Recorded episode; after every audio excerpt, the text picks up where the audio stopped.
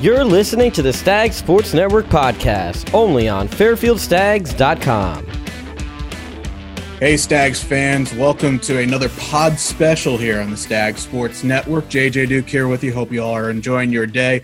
Uh, we're kind of continuing our little trend of catching up with some of our fall programs as we get closer and closer to the new year. So I'm delighted to be joined now by uh, the legend of the hardwood. That would be Todd Kress, who's coming off yet another MAC championship.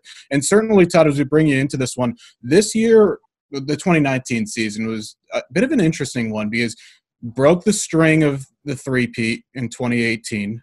It was a group coming in that you're returning some players from injuries. You're kind of looking to see where, you know, what kind of the identity of this group was going to be like when you brought the team together officially for the first time last year. Where did you think they would go? Well, I, I think I, to be honest, I knew it was a special group from day one. There was great team chemistry from the start, from the get go. Uh, we had an incredible preseason in regards to the two two and a half weeks of practice. Um, and they really just molded really well as a team. The freshmen came in and uh, you know hopped right on the tracks and, and were you know right in line. Um, the seniors did a great job of leading and you know we kind of stubbed our toe out of the gate um, with a couple of losses in the preseason but still i, I, I knew it was going to be a special group from the get-go from day one just uh, with their team chemistry and the way they bonded when you talk about Fairfield volleyball, there's always kind of this winning mystique and mentality to them. Was there maybe a little bit of an extra onus on both the returning players to get back to that status and also for your young players coming in who have seen Fairfield volleyball be successful, have a little bit of an off year in 18, want to restore that uh, for last season? So you know, the incoming freshmen, you know, we make that very clear to, to every student athlete that we recruit that you know MAC championship is always the goal and then looking to take that next step. So yeah, the incoming freshmen knew the expectations. None of us were happy with the way 2018 went down in regards to the season. Um, obviously plagued by some injuries, but you know we don't throw a whole lot of excuses out there. But we were banged up. Still were able to make it to the conference semifinal. Lost Iona. Um, so we were really looking just to get back to our style of volleyball, competing um, making it, you know, our goal is making it very difficult for someone to beat us. You know, if we feel that we go out and compete on every single point, we're going to make it difficult for people to beat us, and uh, and that was our goal coming into the season in 2019. Well, you talk about making it difficult for anybody to beat you. Out after the first couple of opening weekend tournaments, rattled off 19 straight matches in a row. I think I was looking at it. only dropped eight sets during that run, five of those in league play. Did you know at a certain point that and while every one of these championship run teams have their own identity, but there's something that's kind of correlating together, was there something that you saw that said, yeah, you know what, we're, we're on track to be exactly where we wanted to be? Uh, you know, to be honest, again, the the tournament out in California when we went out and lost all three matches, um, I saw some special things out of the group. We lost a five set match to Cal Baptist. Uh, we took a set off of Pepperdine in their home gym. Um, we pushed Texas A&M, and we did some really good things. Even though we had the three losses, we competed, and and the group wasn't satisfied. And in years past, we played. You know, we've stepped up in competition, and they'll be satisfied if they push someone. But this group wasn't satisfied, so they really wanted to get back into the conference play. And I think that you know those matches helped us. We came back uh, for the home tournament that we split with Sacred Heart. We co-hosted that tournament. We ended up beating Sacred Heart and Northeastern, and that kind of set us on track. Um, and then we, you know, we went through the the first half of conference slate. I think we maybe only lost a set or two, and, and things were going almost too smoothly. And um, I mean, you hate to say that, but it, really was going too smoothly to where you know we kind of needed to to have a little reality check. So we go up on the the Buffalo weekend, which is never easy, and we lose at Canisius. And I mean, I hate losing more than I enjoy winning, but that was the best thing for us was to take that loss up there so we could get back and refocus for the conference tournament. Um, and then, of course, you know, we're down 2-0 at, uh, against Marist in the semifinals. Um, but again, that, that's one thing that's been special about this program and the student athletes that we have here, just our resiliency. So um, it made it a special weekend. We'll get to that Marist game in just a second, but you talk about that Canisius game, and it's very difficult. I don't care what sport it is to go perfect in a league slate, especially because of the fact that MAC volleyball, it's the double round robin. You play everybody home and away. So winning 18 matches on the bounce, it doesn't happen often. In fact, you guys have been the only teams that have done it. So, was it good to maybe have that little bit of adversity that close to the MAC tournament, or were there maybe some warning you know lines that you saw that said, okay, we kind of need to restart things with not a whole lot of time left? Well, I mean, first, you're absolutely right. When you go through a double round robin and you're playing 18 conference matches, it is tough to go, you know, through without suffering a defeat. I mean, we scout the heck out of each other. We know each other's tendencies so well. You know, we watch so much game film the head coaches do and the assistant coaches do and student athletes on each other, so we know each other so well. And then in regards to um, the loss at Canisius, I just thought it was a reality check. I, again, I thought the first half of the season was going so smoothly and so easily, so to speak. And um, I, I, just thought it was a reality check that, you know, we, we've got to make sure that we're prepared every time we go into the gym. Um, obviously, we were hosting, so that was nice. But it, to me, it was more of anything else. It was a reality check that Canisius team ended up finishing in the second seed, going to the semifinals. But that Marist team, they played a tough match the night before in the quarterfinals. This is in the MAC championship last year. And uh, recently we spoke with Sonia Radulovich uh, for the Letters to the Herd podcast and series. If you haven't had a chance, make sure to go do those uh, for those who are listening uh, right here on the Stag Sports Network. But she mentioned the fact that that Marist match might have been one of the best atmospheres at home that she ever played with, especially because of the fact of the situation. Home tournament, expected to win, the favorites. But you're playing Marist, who all of a sudden played out of their minds for the first two sets, and they're looking pretty good for a while. And all of a sudden, things just kind of clicked. The crowd got behind your team, and they came through. What was that locker room team talk like in between sets two and three? And then when did you see things start to really resonate in order for them to climb the mountain and get to the top? Yeah, I, you know, I don't know if we win that match if we're not at home. Uh, to be very honest, the the the student body getting behind us and the fans getting behind us definitely, you know, provided that extra punch that we needed after those first two sets. I mean, Marist came out. Uh, I thought they played almost flawless volleyball. I mean, they were defending everything, uh, getting touches on everything. Um, Meg Fergus played out of her mind. Um, she played the way you would expect a senior to play. When we went in between sets, um, you know, I can light them up every now and then in between sets. We're playing like that, but it, really wasn't the fact that we were playing that poorly. It was the fact that Marist was just playing that well. Um, the break, I think, did us a little bit of help. I mean, it helped us a little bit in regards to kind of broke their momentum uh, they came out a little flat in the third set. Uh, we started to find ourselves. We started to, you know, change a couple things here and there. Uh, we're able to win a pretty close third set. I think it was like 25-22.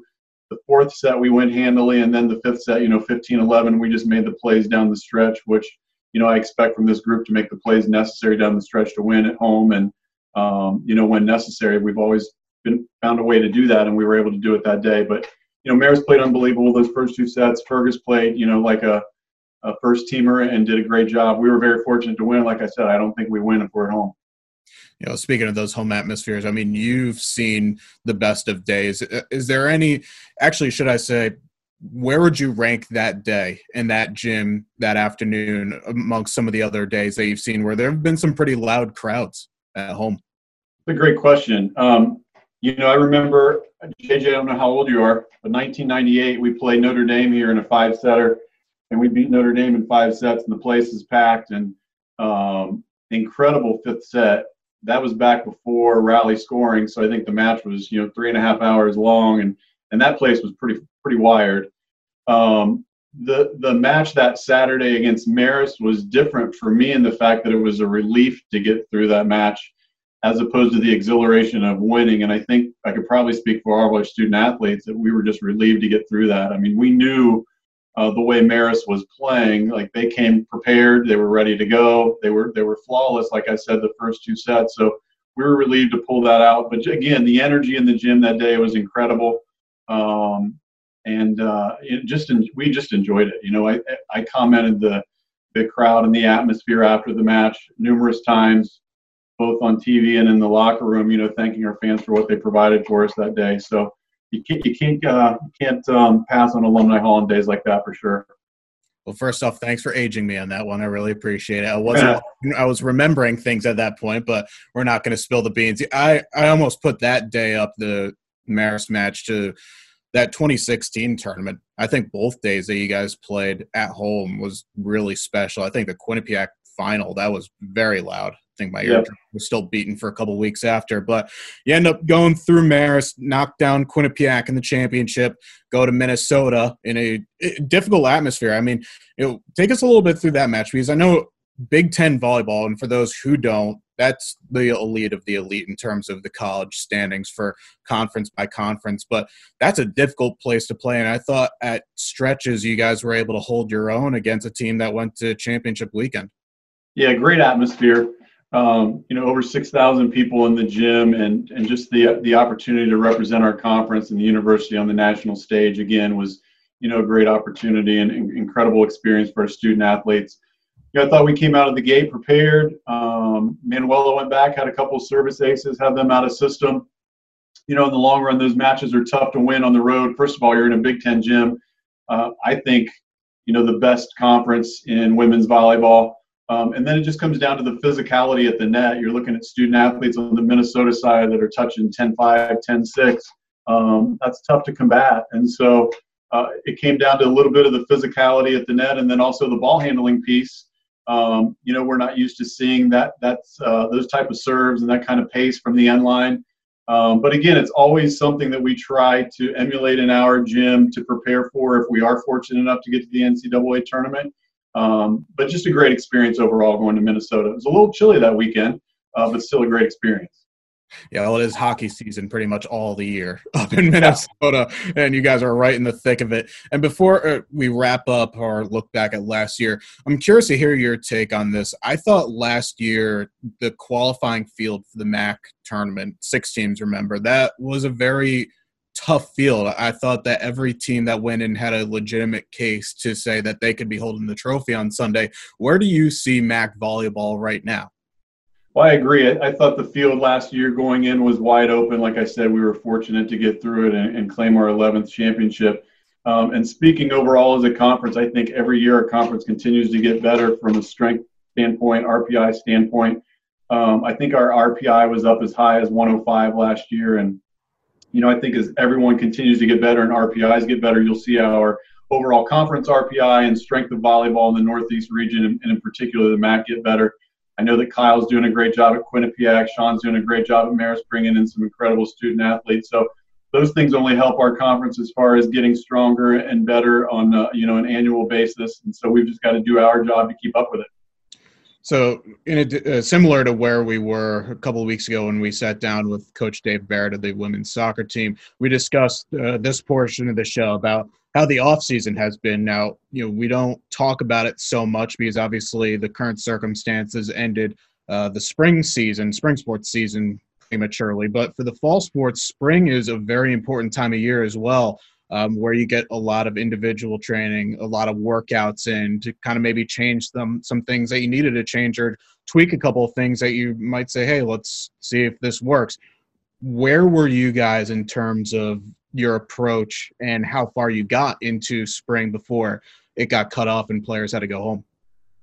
Yeah, not very far. So we did a, few weeks of individual training, and then we did uh, a couple weeks of team training. But you're very right uh, in the fact that the spring season is used for individual growth, and that's usually where uh, you know, as a head coach, see the most growth from our freshman student athletes, um, because the fall is focused on team and, and what we're doing, team concepts, team offense, team defense, those type of things. So the individual growth comes during the spring. So it was unfortunate, you know, that they were they had that that time cut short and they missed out on six seven weeks of training um, obviously, Joe did an incredible job as a freshman and coming in first team All MAC. Would still love to work with her those six, seven weeks. Our other freshmen, Kaylee and Maddie and Morgan, would love to have had them in the gym, uh, you know, extensively, and Naya, just to work with them during those six, seven weeks. Um, but we'll make up for it. We'll get things done when we come back in August, September, whenever we're coming back, and and make up for lost time. And I know this group is pretty self motivated, so they'll do they'll do what's necessary over the summer months as well in regards to preparation. Yeah, I'm curious. So, what do the next few weeks and months look like for your team, and how much do they change per se um, with the current situation as opposed to if things were just the status quo? You know, uh, it really depends on what each student athlete has available to them um, in regards to you know a home gym or in their state are the gyms open? You know is there um, total fitness or whatever are they open or not? And so it really comes down to what they have access to. I mean there's definitely things they can do on their own in regards to conditioning.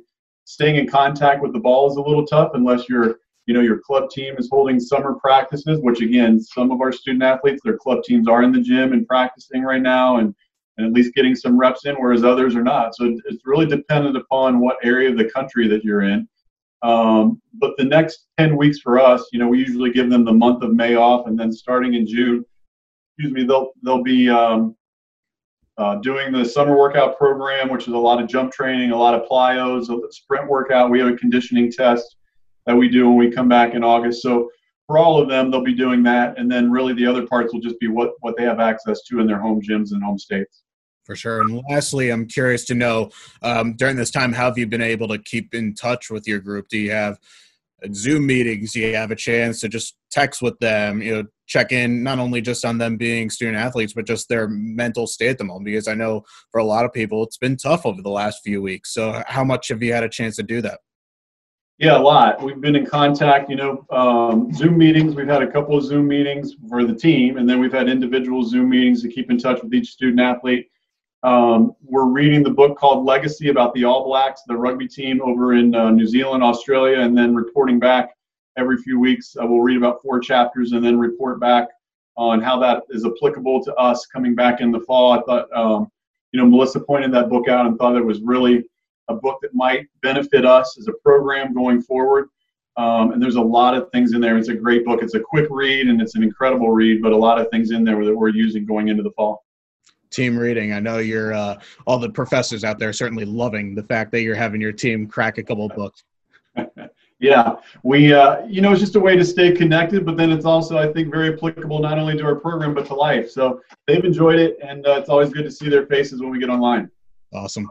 So the last part of our chat here is, um, you know, we recently you've announced your upcoming freshman class that's going to be joining this program. So first off, it's a big class this year. You have eight total, seven freshmen and a transfer coming in into what is already a very big returning group of upwards of a dozen players. So what were you looking for when you put this class together? First off you know we didn't rest during the you know during the off time during the pandemic i mean we were still re- actively recruiting we were kind of putting the finishing touches on our 2020 class and um, i did some virtual tours uh, driving around which is i'm not a very good driver anyway driving around with one hand on the jeep and holding the phone out the window doing my virtual tours with uh, some of our student athletes um, but yeah i mean in all um, on a more serious note we were looking to incre- uh, increase our ball handling. So we really, you know, we lost Sonia, we lost Maida and Jamie. Those three were very important to our program from a ball handling standpoint, defensively, and in serve receive. So that was the first thing we wanted to bring in. You know, another group that could help us uh, enhance our ball handling from the defensive and serve receive side. Uh, some point scoring on the outside, which I think we did, and then uh, you know, being a little shorthanded in the middle, we wanted to bring in another middle just to help us with the physicality part there as well. So let's break down this group, uh, and we're going to actually we'll just start right in the middle since you let off with that. So you have one middle coming in, uh, a native of New Zealand. That would be Ella Gardner. So where where does that find come in? Because it's not often that we hear about stag volleyball players coming a long way from that beautiful nation of New Zealand her mom and dad uh, were from New Zealand. They lived there, and obviously um, came here to the states. Went to San Jose State, and that's where they met each other. And now have lived in California. Um, and so Ella, we found Ella out in California recruiting. Uh, incredible athlete. Um, we think her. Well, I know that her best volleyball is ahead of her, and that says a lot because the kid's already very good. But she's going to be a special one for sure. She's a she's very physical. She's a quick learner. Um, she's an overachiever, all those things that we like. She's a great kid, so we're excited to get her here and start working with her in August. Now you talk about the ball handling side of things. You have four defensive players, libero or potential liberos coming in: uh, Kyla Berg, Lexus Leclaire, Maggie Rogan, and Georgia via. Um, that's a big group uh, for one, perhaps maybe two positions. So uh, there's a lot. We already mentioned the fact that there could be a lot of competition uh, for some of these spots with a big group. But what are you seeing out of those four that could potentially help this program? Yeah, competition is good. You know, we, we need to get better at the ball handling piece and serve, receive, and defensively. I talked about that. So hopefully that, that group of four, as well as Maddie and Morgan, come in and really push each other, and, and we start to improve in that uh, that area. Um, you know, they all bring something different. Um, Georgia was a commit to University of Hawaii, and um, kind of the distance thing I think got to her when she started to make her final decision, and so she decommitted from there. We feel very fortunate to have her joining us. I think she'll be a great pickup in regards to the defensive side of things. Uh, Kyla Berg, super intense, um, plays for one of the top programs in the country in Munciana Volleyball Club out of Muncie, Indiana. Alexis LeClaire from upstate New York, just your the type of kid that you want to be a part of your program. Um, high integrity kid, super intense, overachiever that I think is going to come in and, and, do whatever it takes to see the court. And then Maggie Rogan uh, comes from the St. Louis area. Her mom's a legacy, went here to Fairfield uh, back in the days when Jackie Kane was running wild on campus. So uh, look forward to having all four of them here. We're going to have to get a rebuttal from Jackie at some point. hear her perspective. Now, on uh, the scoring side of things, we're going to break this into two parts. First would be your the newcomers coming in in terms of true freshmen, where you have Simone Tyson, and this is going to be the first of many times I'm going to say this. Jordan, no relation to Kress, will be now joining the club as well. So, uh, where do you see them fitting into the group? Two L2s that I think have the opportunity to immediately help us out.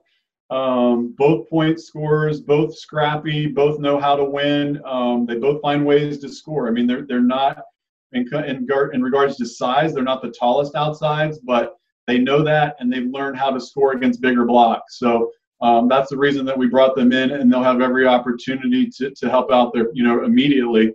Um, Simone comes from Cleveland, the, the great city of Cleveland, also the home of my Cleveland Browns. So excited to have her joining us in the great state of Ohio as well. Um, and then Jordan, you know, we've gone through every lineage and, and talked about our family's past. Definitely not related. I don't know any Kresses from Wisconsin or Arizona. So, um, but Jordan's a great kid. She was the first commit in the 2020 class. Um, and she's just a feisty little outside that, that knows how to compete as well. So they're very similar, but they're going to also bring unique things to, to our gym. It definitely sounds like of the seven freshmen that are coming in, it's going to be a lot of compete level, a lot of high volleyball IQ level. And a lot of these players sound like they're going to be helping straight out. But uh, one that kind of sparked the interest a little bit here when I saw the list is a, I guess we call a, returning character, an old foe, but now a new friend. Uh, that's Natalie Aleko. Now, for those who may remember that name, uh, played for Quinnipiac for a few seasons last was seen on the court in 2017 was injured during the 2018 season she now joins this program so how did that come about because that's a pretty solid player an all mac honoree that's joining an already very good club you know we, we just like the experience that natalie brings. I mean obviously she's got two years under her belt. Um, she's coming in as a fifth year junior senior however you look at it. Um, we like the experience that she brings, not only coming in as an older, wiser outside, but also having played within our conference and knows what it takes to compete in our conference and win in our conference. Uh, you know, she was she had a very unfortunate injury as well as Manuela uh, uh, having an ACL, and in the spring of uh, I think was it 17 or yeah spring of 17, and then missed the you know the seasons with the with the ACL, missed a couple of seasons actually. Uh, she's back to 100%, and I think she's just looking for an opportunity to come in and, and get back in and end her career on a positive note and contribute. So, really looking forward to having her as part of the program. And I'm curious because we talk about someone that is within the conference but played for another program. It must be a little bit difficult to have competed with you know players like Fairfield playing with Quinnipiac and now all of a sudden joining this group. So maybe perhaps what perspective does she bring, knowing that she's seen the trials and tribulations, nearly had some success in battling against Fairfield for the MAC championship in 16, coming close, making the tournament 17. What does she bring to the table in addition to just the her playing experience? It's definitely been interesting to get her insight on um, what she anticipated, what she expected from our program in regards to joining it and what the culture would be like and that type of thing, and maybe what her experiences were at Quinnipiac. Um, but again, I think just uh, her insight has been um, interesting to look at and, and what her expectations were and then what she will bring as well. So, you know, she's a high integrity kid, high character kid, and but also knows how to compete. So we're looking, like I said, looking forward to getting her on the court and you know, she's just hungry to get back out there. She's been injured, she's been beat up with that knee, and now she's able to get back out and go at it. So, you know, that, those are those are all good attributes to have in your gym. Definitely, old Todd. It's always a lot of fun being able to sit down with you, pick your brain a little bit, and just talk Stags volleyball in general. And uh, hope to, they have a good summer. We're going to see you in a couple of weeks' time. You as well, JJ. Stay safe, stay well, and good seeing you. Absolutely. So again, uh, that's going to do it for this special pod here on the Stag Sports Network. Make sure to follow us on all of our social media channels at Fairfield Stags, net Stags Sports Net. So until next time, go Stags. Thank you for listening to the Stag Sports Network podcast. For past and future podcasts, visit fairfieldstags.com.